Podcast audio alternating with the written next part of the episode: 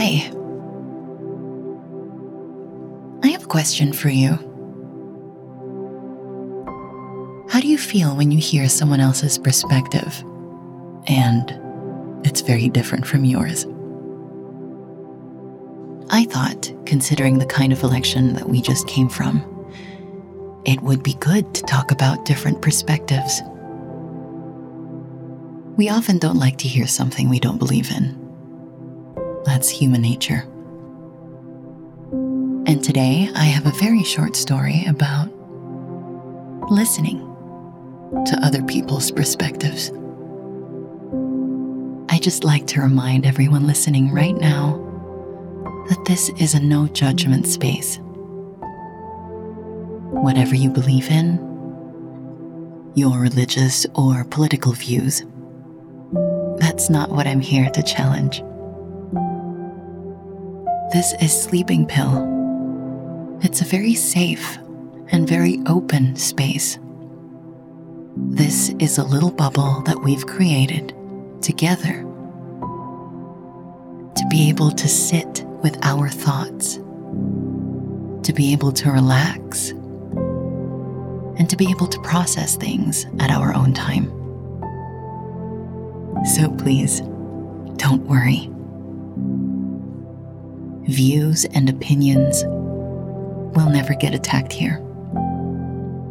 In Sleeping Pill, we challenge the expansion of our minds and we do that together. After all, we never stop learning, right? So, to begin, let's take three deep breaths. One, two, three.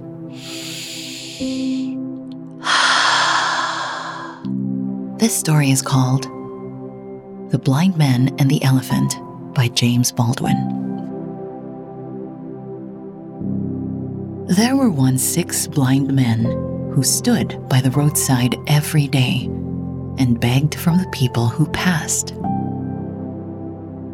They had often heard of elephants, but they had never seen one, for being blind, how could they? It so happened one morning that an elephant was driven down the road where they stood. When they were told that the great beast was before them, they asked the driver to let him stop so that they might see him. Of course, they could not see him with their eyes, but they thought that by touching him, they could learn just what kind of animal he was. The first one happened to put his hand on the elephant's side. Well, well, he said. Now I know all about this beast. He is exactly like a wall. The second felt only of the elephant's tusk. My brother, he said, you are mistaken. He is not at all like a wall. He is round and smooth and sharp. He's more like a spear than anything else. The third happened to take hold of the elephant's trunk. Both of you are wrong, he said. Anybody who knows anything can see that this elephant is like a snake. The fourth reached out his arms and grasped one of the elephant's legs. Oh, how blind you are, he said. It is very plain to me that he is round and tall like a tree. The fifth was a very tall man and he chanced to take hold of the elephant's ear. The blindest man ought to know that this beast is not like any of the things that you name, he said. He is exactly like a huge fan. The sixth was very blind indeed, and it was some time before he could find the elephant at all. At last he seized the animal's tail. Oh, foolish fellows, he cried. You surely have lost your senses. This elephant is not like a wall, or a spear, or a snake, or a tree, and neither is he like a fan. But any man with a particle of sense can see that he is exactly like a rope. Then the elephant moved on, and the six blind men sat by the roadside all day and quarreled about him. Each believed that he knew just how the animal looked, and each called the others hard names because they did not agree with him. People who have eyes sometimes act as foolishly. I'm sure, about halfway through the story, you already could see where the story was headed. The Blind Men and the Elephant by James Baldwin. One of my favorite stories about perspective, and I'm very happy to be able to share that with you today. This story is probably the simplest form of knowing just the tip of the iceberg. And because that is so, it is always beneficial to listen to other people's perspectives. Especially, most especially, when they differ from ours. Because unless you are an absolute expert in a certain subject, we can't really claim to know almost everything about anything.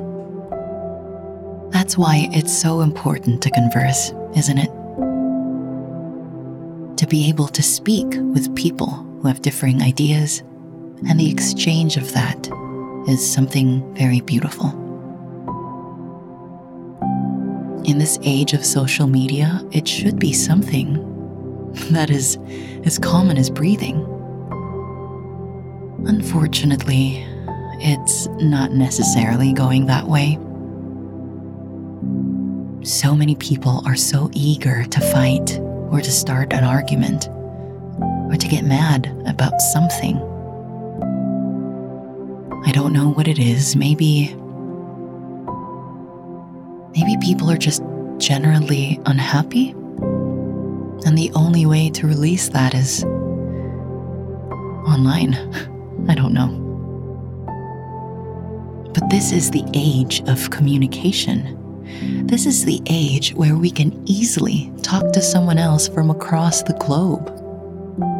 This is the age when everyone's ideas are out in the open. And instead of learning from one another, we fight. Now, I am not completely guiltless. I myself have argued with an account over the internet, but I do like to remind myself that I do this too to start conversation. And I often remind myself that it's important to listen to other people's perspectives, to not discount what they have to say because you can learn something from anyone. Of course, it goes without saying that there are things that we need to stick to. These are globally, morally accepted right and wrong. But we are humans, and genetically, anthropologically, we should be the smartest creatures on the planet we should be able to use our brains to know what is right and what is wrong. But those obvious things aside, it's still good to listen to somebody with differing, even opposing perspectives. And we must keep in mind that listening is different from adopting. Understanding is different from agreeing. With that in mind, maybe after this episode, it would be an interesting experiment to remember that when someone else's point of view incites an aggressive reaction from you, it would be curious to see what would happen if we just took a deep breath and listened for a little bit to see where they were going. You'll never know. It might turn into an interesting conversation. Thanks for listening, my friend. Always good to have you here. Good night.